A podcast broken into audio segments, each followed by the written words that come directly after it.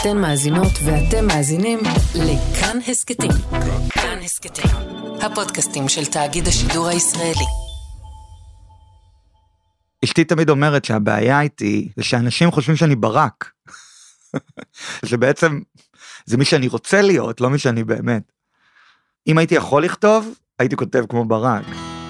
אני לא יודע איך להסביר את זה, אבל יוני כאילו הבין אותי. הוא הבין את הטקסט, הוא ממש הבין את הטקסט, הבין בדיוק מה שאני רוצה להגיד. זה כאילו היה ממש לעבוד עם איזה מישהו שהוא אני בצורה אחרת.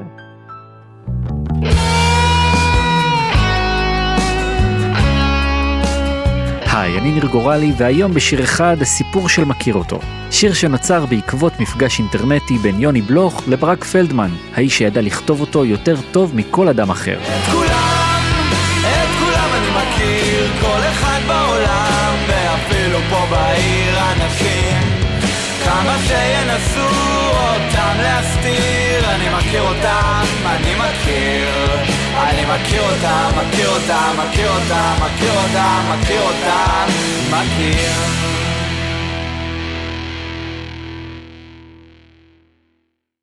יוני בלוך נולד בבאר שבע ב-1981, ומאז שהוא זוכר את עצמו, הוא הרגיש קצת חריג. הבעיה האמיתית בי היא שכאילו אני אוהב לדבר, אני רוצה להיות במרכז העניינים, וזה עבד רע מאוד עם העובדה שהייתי מאוד לא מקובל ומאוד מנותק ממה שכאילו הלך. אתה יודע, הייתי בא עם סנדלים וגרביים ומתעקש שישתפו אותי במשחק כדורגל. אבל היה תחום אחד שיוני התבלט בו, מוזיקה. קצת לפני גיל חמש רשמו אותי לשיעורי אורגן בימאה, עברתי מתישהו לפסנתר והתחלתי ללמד את עצמי את הדברים האלה ולכתוב שירים, כי זה גם היה דבר שאף ילד אחר בבית ספר שלי לא עשה. והיה ליוני עוד משהו שייחד אותו משאר ילדי שנות ה-80. היה לנו מודם 960, זה היה יותר קוריוז כזה. ובזכות העבודה של אבא שלו, יוני התחבר לאינטרנט פחות או יותר לפני כולם. במודם היה גם מכשיר ענק כזה שהיה מחייג דרך קו הטלפון, עושה רעשים מצחיקים. לנו היה חיבור לאינטרנט במרכאות, עוד לא היה World Wide Web. אני זוכר ב-89 שהתחברתי עם אבא שלי, כי היה כבר אימיילים, אבל היה כזה מקום שהיה אפשר לראות את אליסה בארץ הפלאות, את הספר כולו, כאילו את הטקסט, וזה היה היסטריה. כשהוא היה בן 12, הוא גילה שלצד כישרון מוזיקלי, יש לו גם כישרון טכנולוגי. הייתי האקר צעצוע זה נקרא, לא באמת התעניינתי בהאקינג הרציני, פרצתי נגיד לאוניברסיטת בן גוריון, וזה היה חינני כי הייתי קטן מספיק. אבל הוא לא רצה להיות האקר, הוא רצה להיות מוזיקאי. והוא חיפש דרך לשלב בין התחביבים שלו. מתישהו בגיל 12-13 הצטרפתי לקבוצה שהייתה פורצת תוכנות הקלטה בשנות ה-90. זה נתן לי גישה לתוכנות בעצם לעולם הפיראטי של להשיג את התוכנות האלה שלא היה דרך אחרת אה, לעשות את זה אלא אם הייתי עשיר. כשהגיע לתיכון, הוא קנה מיקרופון ומכשיר הקלטה והתחיל להקליט שירים. איך זה שאת מאושרת? והתחלתי ממש להקליט כל הזדמנות ובא עם ווקמן ומשמיע לאנשים וכן זה היה כזה הקטע המוזר שלי אבל זה היה מגניב. הוא גם ניגן עם חברים בכל הטקסים וההופעות בבית הספר. אם הייתי גדל בתיכון אחר סביר להניח שהייתה לי תחרות. היינו היחידים שניגנו על משהו היה נחמד ניצחנו בלי להתחרות. ובסוף שנות ה-90, במקביל לחיי החברה שהתעוררו offline, גם האינטרנט התחיל להתעורר אונליין. והאינטרנט של אז הוא לא בדיוק מה שאנחנו מכירים היום. הוא היה מכוער יותר, איטי יותר, בנוי על הרבה טקסט וקצת תמונות, בלי וידאו ובלי מוזיקה. סוף שנות התשעים עוד אין פייסבוק עוד אין יוטיוב עוד אין שום מקום שבו בן אדם יכול להעלות יצירות שלו ולקבל עליה תגובות. ובתוך המדבר האינטרנטי הזה, יוני מגלה אתר ישראלי בשם במה חדשה. זה אתר מטורף, הוקם על ידי בועז רימר ב-98, בעצם בגלל שהוא הוקם כל כך מוקדם, הוא היה במיוחד לשירה. אני נכנסתי לשם ממש מעט זמן אחרי שפתחו בעצם קטגוריית סאונד, כי בכלל הרעיון של mp3 היה דבר חדש. התגובה הראשונה אני חושב על השיר הראשון שהעליתי בבמה חדשה קיבלתי אותה בערך חודשיים אחרי שהעליתי את השיר ומאוד התרגשתי אבל התגובה הייתה משהו כמו לא היה לי כוח לחכות חצי שעה להוריד את השיר אבל רציתי להגיד לך שיש לך שם משפחה מגעיל. אני לא זוכר כמה שירים העליתי עד שהתחלתי להצליח שם אבל היה רגע כזה, ששיר של יוני פתאום תפס. זה היה נפוליאון, שזה השיר על מיסמול עם הגיטרה, ש- שזה שיר שעבד באתר הזה, כי הוא כן מוזיקלית שיר רציני, אבל כן טקסטואלית. בדיעבד דחקה, בזמנו היה השיר הכי כואב שהייתי יכול לדמיין.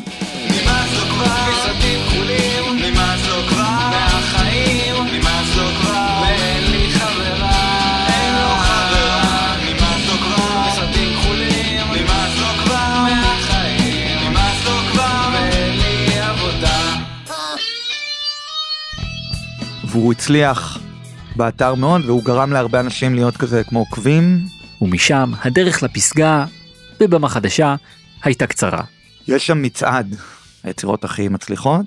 די מהר בסאונד נהייתי תמיד מקום ראשון, כי הסאונד, לא, שוב, לא היה הרבה תחרות, כפי שאתה מבין, אני טוב, שלא מתחרים בי. אגב, זה, זה דרך לחיים מאושרים.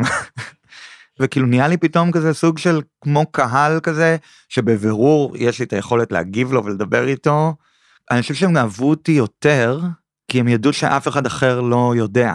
יש איזושהי אהבה לאהוב משהו שאף אחד אחר לא מכיר. היית צריך להיות חנון אינטרנט שנכנס לבמה חדשה כדי להכיר את הדבר הזה. יום אחד יוני קיבל מייל מבחור אחר שגלש באתר.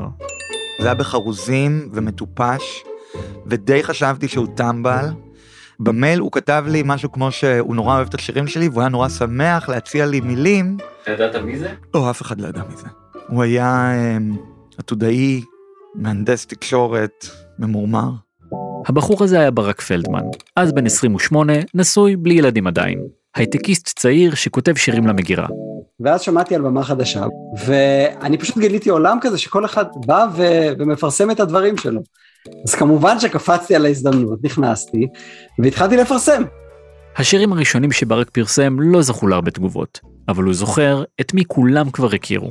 יוני כן היה כוכב.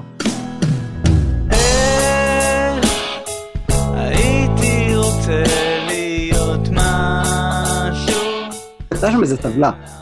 אני חושב שקראו לה הטבלה לא משקרת, ויוני הוביל עם השירים. ואני שמעתי את השירים, ואני אני נדהמתי. אני נדהמתי שכאילו שיש שם איזה ילד, והשירים כל כך כל כך טובים, כאילו באמת, זה שירים ברמה של רדיו, בהפקה של רדיו, והוא היה באמת בכמה רמות מעל כל השאר שם. ואז עזרתי אומץ, ואמרתי, אני אכתוב לו. כאילו, נראה, הוא מחפש טקסטים. ושלחתי לו אימייל. באותה תקופה, יוני התמודד עם האתגר שבכתיבת שירים. אחותו אמרה לו, תשמע, השירים שלך מצוינים, אבל הטקסטים, אה, אתה צריך שם איזה עזרה. ובדיוק אז הגיע האימייל שלי, בסוף טיימינג זה הכל. אחרי תקופה של חילופי מיילים, ברק כתב ליוני, קודם כל, אם יש לך מנגינות נטולות מילים, אני אשמח לעזור. דבר שני, לפעמים השירים ארוכים מדי, כי אני לא ממש יודע מתי להפסיק. חוץ מזה, אני בהחלט פתוח לשינויים שיבואו עם המוזיקה. דרך אגב, תספר לי קצת מי אתה, מה, איך, לאיזה כיוון. ויוני ענה, בוא נקצר תהליכים, כי גם אותי מעניין מי אתה. יש איזה טלפון שאני יכול להשיג אותך בו? הם גילו שהם גרים קרוב אחד לשני, ברק בעומר ויוני בלהבים. אז הם נפגשו, ומהר מאוד גם התחברו.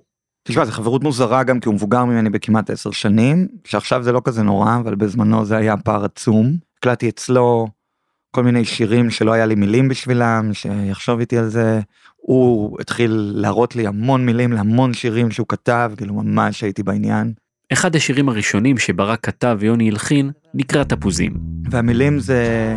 בכית כשדיברנו, אבל לא רצית לומר לי על מה ולמה בכית. אמרת שבגלל שרע לך איתי, ורע לך שאת עוד אוהבת אותי. אז זה מתחיל כזה מאוד רגיל, ואז עובר ל... אז הלכתי הצידה וסחטתי לך שלושים תפוזים שהיו במטבח. את חייכת כששאלתי אם זה מיץ אמיתי. אולי את בכל זאת אוהבת אותי? כן אותי. אני זוכר שקראתי את זה ובכי, כאילו זה כל כך ריגש אותי, כי זה כאילו היכולת בתוך שיר של שני בתים לתפוס את ה... קצת לוזריות כאילו של הפחד שלא אוהבים אותך, נורא אהבתי את זה, זה נורא הרגיש לי איך שאני רוצה להתבטא. השניים התחילו ליצור ביחד, ויום אחד כשיוני חיפש מקורות השראה, הוא נכנס לעמוד של ברק בבמה חדשה, ומצא שם סיפור. הוא שואל אותי אם אני מכיר אותו. בטח שאני מכיר אותו. אותו ואת כל המשפחה שלו. ולא רק אותם, אני מכיר את כולם. את כולם. שמוליק מהמכולת, מכיר אותו. אסמאעיל, הגנן הערבי של משפחת ביטון, מכיר אותו. דליה, שעשתה בייביסיטר לבת דודה של זלצר מאלוף הספורט, מכיר אותה. את כולם אני מכיר. את כולם. אבל תדעו לכם שפעם זה לא היה ככה.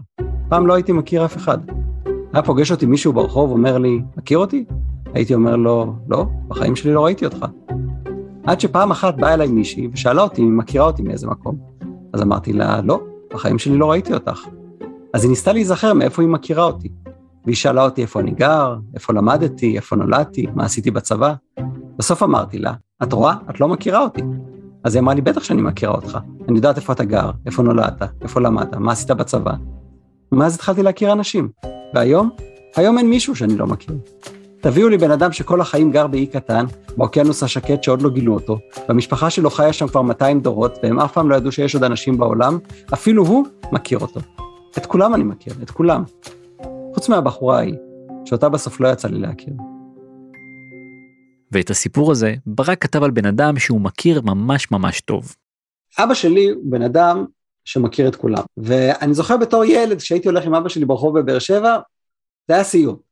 כל הזמן היה הולך, עוצר איזה בן אדם, אומר לו, תשמע, אתה 1976, באת למילואים ליומיים, ואז נפצעת ברגל, וסיימת את המילואים.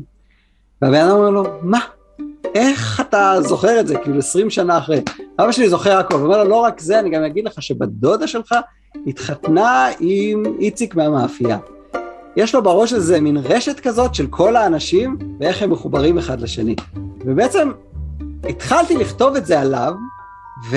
ואז הגזמתי קצת לכיוון הזה שבעצם הבן אדם מכיר את כולם. לא הרבה, אלא את כולם, את כל האנשים בעולם, ממש, בצורה מאוד מאוד קיצונית. ואמרתי, נכתב על זה סיפור. ומכיר אותו קיבל תגובות? לא, לא יותר מדי. הייתה תגובה אחת, הייתה תגובה מיוני. תשמע, כבוד הוא לי להכיר אותך. תכתוב שיר כזה. נדלקתי. כאילו קיבלתי אתגר בעצם. לקחת את הסיפור הזה ולהפוך אותו לשיר. כשהוא התיישב לכתוב, נגעה בו גם השראה קטנה מהילדות. החלק הזה של הפזמון, הרפרנס שהיה לי בראש זה, זה קטע מ"הילד הזה הוא אני". אנשים זרים שאני בכלל לא מכיר, ממקומות אחרים וגם פה מהעיר, הייתי רוצה שידעו כולם שיש ילד אחד בעולם והילד הזה הוא אני. וזה היה לי בראש כשכתבתי את הפזמון. אז תוך פחות מיממה, ברק כתב מילים חדשות ושלח אותן ליוני. שלמה השמנמן, אני מכיר אותו מזמן.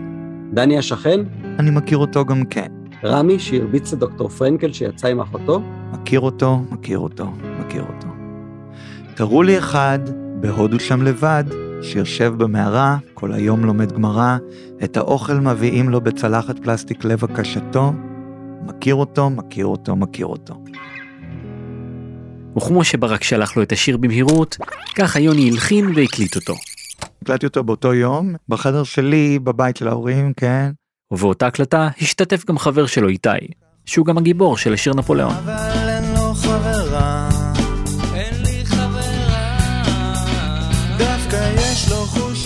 איתי אפילו הקליט את הקול השני לפני שאני הקלטתי את השירה, אז למשל בפזמון השני יש כזה קטע שהוא שר כזה את כולם, את כולם, את כולם, וזה בגלל שלא ידענו מתי נכנס הפזמון. כל מיני טעויות שיצאו נורא יפה, לדעתי. אה, הבאתי את אחותי לשיר כאילו את התפקיד של הבחורה, כאילו יחד איתי.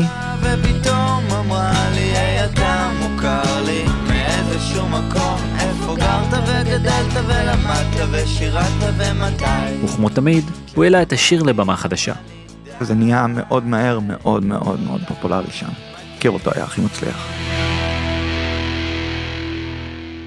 יום אחד, ב-2002, קיבל יוני עוד מייל מגולשת באתר. היי יוני, זאת ליאור, בת 13. טוב, זה אימייל שאתה נראה לי רוצה לקרוא עד הסוף. אז ככה, אני ממש ממש אוהבת את המוזיקה שלך. אני עוקבת אחריה ויש לי את כל השירים על המחשב ואני שומעת אותם המון. יום אחד אבא שלי חזר מהעבודה ובדיוק שמעתי את נעים בחוץ והוא מאוד מאוד אהב את השיר. אבא שלי הוא זאב שליק, מנכ"ל NMC, שזו כמובן חברת מוזיקה גדולה. אז אני ואבא שלי שמענו את כל השירים שלך והוא ממש אהב אותם. אז הוא ביקש ממני, בגלל שאמרתי שיש לי את האימייל שלך, אם אתה יכול לשלוח לי באימייל כל חומר שיש לך, גם את השירים שיש בבמה, ושנהיה בקשר. יש לך ICQ? ביי ביי, ליאור. במה חדשה היה מין אתר שזימן אליו טיפוסים מגוונים. לצד ברק ההייטקיסט בן ה-28 ויוני החייל בן ה-19, הייתה גם ליאור, בת ה-13. יוני היה הסלב של במה חדשה. אני לא חושבת שיש מישהו שאז גלש בבמה חדשה שלא מכיר את יוני בלוך. מאוד אהבתי את המוזיקה, ממש. אני זוכרת את השירים, הייתי מקשיבה להם המון המון המון, הורדתי את כולם, וגם נגנבתי מזה שזה... איך זה רק פה, איך הוא הקליט את זה, הוא לא חתום בשום מקום, הוא לא ברדיו, רק מי שהיה בתוך הנישה הזו הכיר. אני כן הייתי בת של מנכ"ל של חברת תקליטים. אני הכרתי את כל האלבומים שיצאו אז ב-NMC לפני שהם יצאו, מחתימים מלא כאילו אחרים, אבל, אבל את יוני בלוך הם לא מכירים, הוא הכי מפורסם, הוא הכי טוב, השירים שלו הכי טובים, איך לא עושים עם זה שום דבר? אז ליאור עשתה הכל כדי שגם אבא שלה יכיר. והוא כל פעם כזה נפנף אותי כזה, כן, כן, כן, כן, כן, סבבה, אני אשמע, אני אקשיב, תכיני לי על דיסק, תעבירי לי, וזה לא קרה. עד שיום אחד אבא זאב חזר הביתה מהעבודה לדירה שלהם ברמת גן. ופשוט הושבתי אותו מול המחשב ושמתי לו את האוזניות, אני חושבת שהשמעתי לו את נעים בחוץ כשיר ראשון, אחר כך את לוט. לוט, לא יכולתי לעלות על הדעת שתשכח. הוא אמר כזה, אוקיי, מעניין, מה עוד, מה עוד את יכולה להשמיע לי? ואני זוכרת שישבנו איזה שעה והקשבנו לכל השירים, והוא כאילו התייחס לזה די כזה בקול, הוא לא רצה גם בטח שאני אפתח אה, איזה שהם ציפיות, כי אני הייתי נורא נורא נלהבת. אז זאב ביקש מליאור ליצור עם יוני קשר. מיד ישבתי וכתבתי. כן ישבתי על זה ביחד עם אבא, וישבנו וניסחנו את זה קצת מחדש, ואני חושבת שהוא באמת רצה שזה שלח מ- מליאור בת ה-13, ולא מ-NMC. הייתי בטוחה שאני הולכת לקבל תשובה תוך אה, חמש דקות, בכל זאת כתבתי לו שכאילו, אני הבת של המנכ"ל, ורוצים ליצור איתך קשר, אבל אה, הוא לא ענה. ועברו כמה ימים די ארוכים, אני לא יודע למה לא עניתי, חשבתי שהיא צוחקת עליי. וכן בדקנו אם שלחתי למייל הנכון, חיכיתי לאיזושהי פעילות בבמה חדשה כזה, לראות אם, אה, אם הוא בחיים, אם הכל בסדר. אז הם כתבו לו שוב. ולמייל השני הוא ענה, זה היה איזה מייל כזה של אחלה מגניב עם הטלפון שלו, משהו כזה מאוד מאוד מאוד קצר. לא ידעתי אם זה אמיתי או לא, והם הזמינו אותי למשרדי NMC. זה הזוי לגמרי, כאילו, באתי עם ילקוט מבאר שבע, ופגשתי את אה, זאב שליק ואת חיים שמש, שהוא היה המנהל אה, רפרטואר אומנים שם, והאיש שהחתים כזה את כל האומנים שאני גדלתי עליהם, מהאלבום הראשון של אביתר בנאי, והיהודים, אביב גפן, אז כאילו מאוד התרגשתי. יוני הגיע, היה ברור לחלוטין שהוא הגיע מהדרום, איכשהו. זה חיים שמש. עם תיק כזה, עם סנדלים כאלה, והוא היה סופר רהוט, עם ביטחון עצמי, ההפך המוחלט ממה שהוא מקרין כלפי חוץ, ואפילו אני קצת חשדתי בו. זאת אומרת, גם הביטחון הגדול שהוא בא איתו, וגם התוצאה של דברים ששמעתי, אז כן חלפה בי איזושהי מחשבה מתישהו שזה לא הוא, שזה, אתה יודע, זה אלטר אגו שלו. אבל גם אחרי ש-NMC יצרו עם יוני קשר, הם לא היו בטוחים במאה אחוז בתופעה הזו מהאינטרנט. היה חסר לי משהו, ומה שהיה חסר זה לראות את יוני על, על במה. אז הם החליטו לבדוק כמה כוח באמת יש לאינטרנט, וקבעו ליוני הופעה בלי שום יחסי ציבור. רק כתבנו באתר של במה חדשה שיש הופעה, לא עשינו פוסטרים, שאז זה היה מה שהיו עושים, ולא עשינו כלום, זה היה היניקן הבימה שהיה יכול להכיל בערך 300 איש ב... בעמידה, ומי שניהלה אז את המקום אמרה לי, 30 כרטיסים ראשונים אתה משלם לי, וכל השאר שלך. זה היה הדיל. ואני זוכר לילה לפני שהייתי מאוד בלחץ, כאילו, ושמתי כסף בצד, וידעתי שלפחות אה, ההורים שלי באים והם ישלמו כרטיס, אבל מה, זה היה 900 שקל שהייתי צריך לשים בצד. זה היה מצב שאני התחלתי להתקשר לחברים שלי כדי שיבואו, כי פחדתי שיהיה ריק. לא רצינו שהמקום יהיה ריק. וראיתי את הכמות המטורפת של האנשים, זה היה, כאילו, זה היה חלום. שלחו אנשים הביתה, כאילו, המקום היה מפוצץ, זה היה כל כך מרגש, כל כך מוזר, לא קלטתי שאף פעם לא עלתה תמונה שלי לשום מקום, אז כל האנשים שהיו שם לא ידעו מי אני. ממש רגע שהסתובבתי בין אנשים בקהל לפני שההופעה התחילה ושמעתי כזה שתי ילדות, או אחת אומרת לשנייה, אני מקווה שהוא חתיך, אני רק חושב איזה אכזבה הולכת כאילו להיות. ויוני הולך שם, והוא כאילו, והוא בהלם. שלמה השמנמן, אני מכיר אותו מזמן. דני השכן, אני מכיר אותו גם כן. היו המון אנשים, כולם הכירו את המילים, כולם שרו את כל השירים, וההופעה הייתה טירוף. מכיר אותה, מכיר אותה, מכיר אותה, מכיר. תודה רבה. בסוף ההופעה, אה, חיים שמש מ-NMC אמר לי שהוא אף פעם לא חווה משהו שבו הוא מחתים אומן, שכבר כולם מכירים את השירים שלו. היה לו שיחות איתי שהוא לא מבין מה הוא אמור לעשות. ואיך מוציאים אלבום אם לכולם כבר יש את השירים ב-MP3, מה זה? מי זה הקהל הזה? זה היה איבנט משמעותי מנקודת המבט אה, שלנו בכלל, אולי של התעשייה גם. זה היה סוג של מבחן אמיתי, אולי לראשונה, של הכוח של הדבר הזה. והמועדון היה מפוצץ וזה הכל היה מאינטרנט, בוא נגיד שזה נסח בנו הרבה אופטימיות לגבי העתיד. ההופעה הזו הפכה להיות הופעת פריצה של מישהי נוספת. אחד מהלהקה אמר, תשמע, יש לי איזה מישהי שקוראים לה אפרת, אפרת גושקס, ויוני שמע אותה ואמר, יאללה, נביא אותה, והוא פשוט ביקש ממנה לבוא. לדעתי הם לא הכירו בכלל לפני זה. זה מיץ אמיתי? אולי את בכל זאת אוהבת אותי. ובעקבות ההופעה הזו, NMC החליטו להחתים גם את יוני וגם את אפרת גושקס, ששינתה את שמה לאפרת גוש. לימים, את אלבום הבכורה שלה יכתבו ברק ויוני.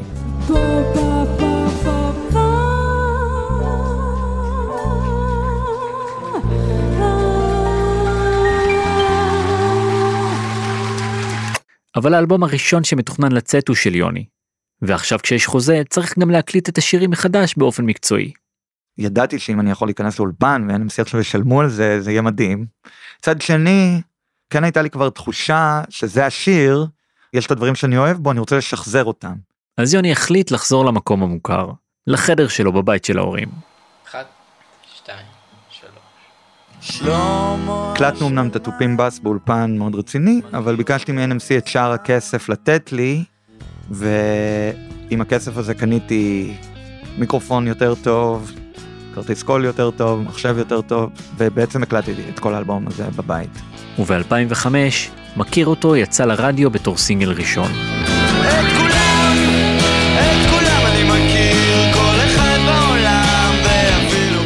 אני חושב שאני מספר להם שזה השיר שהכי מצליח בבמה חדשה, ובוא נשתמש במידע הזה. אני כאילו אמרתי לו, זה הרי ברור, מה בכלל יש לנו לשאול פה? זה מקום ראשון במצעד של הבועת אינטרנט הזאת, זה יהיה מקום ראשון בכל מקום אחר. אבל בעולם האמיתי, לשיר לקח זמן לתפוס. ובהתחלה הוא לא הושמע בכלל. להיות שהייתי נורא מאוכזב, כי חשבתי שכבר הצלחתי. אחרי תקופה, כאילו אחרי איזה חודשיים, הוא פתאום נכנס לפלייליסט, והוא ממש נהיה כזה להיט. אני זוכר שכשעשינו את ההופעה הראשונה בברבי, אז הבאנו סאונדמן, והוא, כשעשינו בבלנס, את מכיר אותו, אמר, אה, נו, זה השיר הזה מהרדיו, אני מכיר את זה.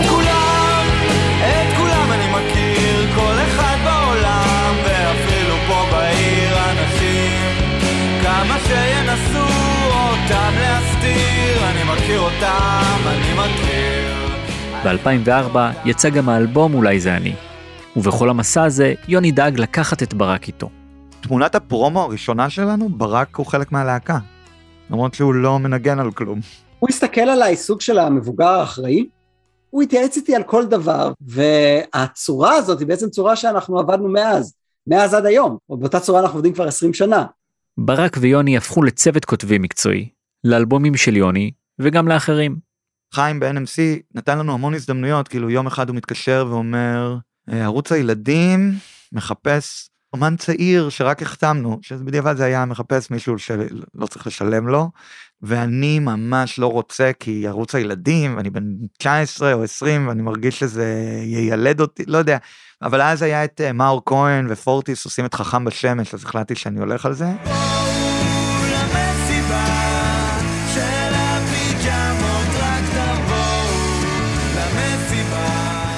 ואז משם גם קיבלנו שיחה אחרי זה היה בטדי, אז קיבלנו שיחה שהם עושים טלנובלה עם נינט שניצחה רגע בכוכב נולד. הוא כתב את המילים באותו ערב, ובבוקר אה, הם אה, כבר כתבו שהם לוקחים את השיר לסדרה.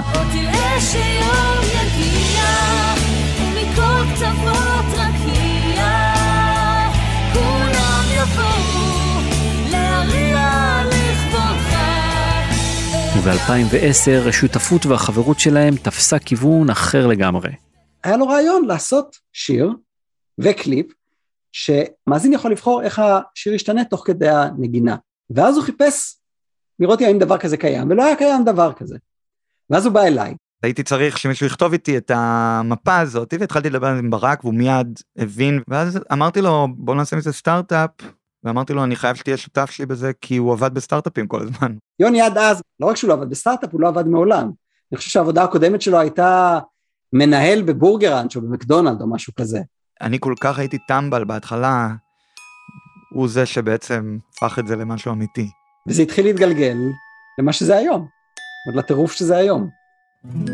אם בתחילת הדרך יוני השתמש בטכנולוגיה כדי לקדם את המוזיקה שלו, אז עכשיו המוזיקה היא זו שדחפה אותו לעולם הטכנולוגיה.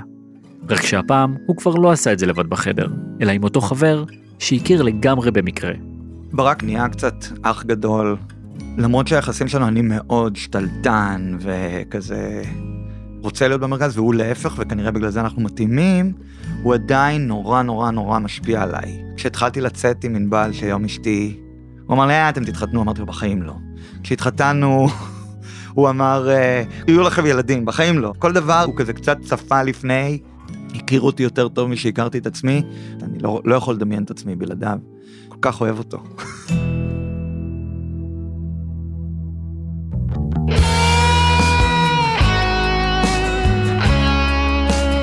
האזנתם והאזנתן לשיר אחד.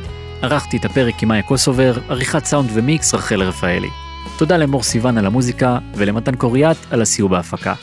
בצוות התוכנית, תומר מולביטזון, אסף רפפורט ואייל שינדלר.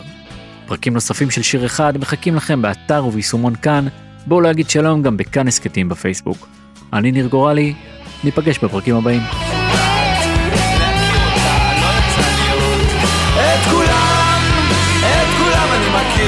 כל אחד בעולם, ואפילו פה בעיר אנשים.